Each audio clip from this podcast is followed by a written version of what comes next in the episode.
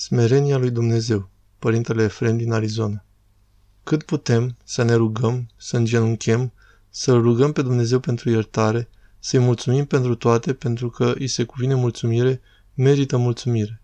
Dincolo însă de aceste binefaceri individuale pe care ne le dă fiecăruia dintre noi, El ne-a făcut marea, infinita binefacere, că Dumnezeu fiind netrupesc, nevăzut, de neînțeles, de nedescris, s-a făcut om și ne-a făcut această binefacere supremă de a coborâ pe pământ, de a deveni om, de a purta trup, de a vorbi cu noi, de a-L vedea în chip de om, de Dumnezeu om, ceea ce îngerii au dorit de veacuri, să vadă chipul lui Dumnezeu. Pentru că chipul lui Dumnezeu este fără de chip. Numai în persoana lui Hristos am văzut chipul lui Dumnezeu. Tocmai de aceea avem această mare binefacere făcută omenirii, că El nu a luat chip de înger, a luat chip de om, de om muritor, de om neascultător, care a încălcat porunca lui, a luat acest chip și a vorbit cu noi. A venit la noi și ne-a dăruit o binefacere.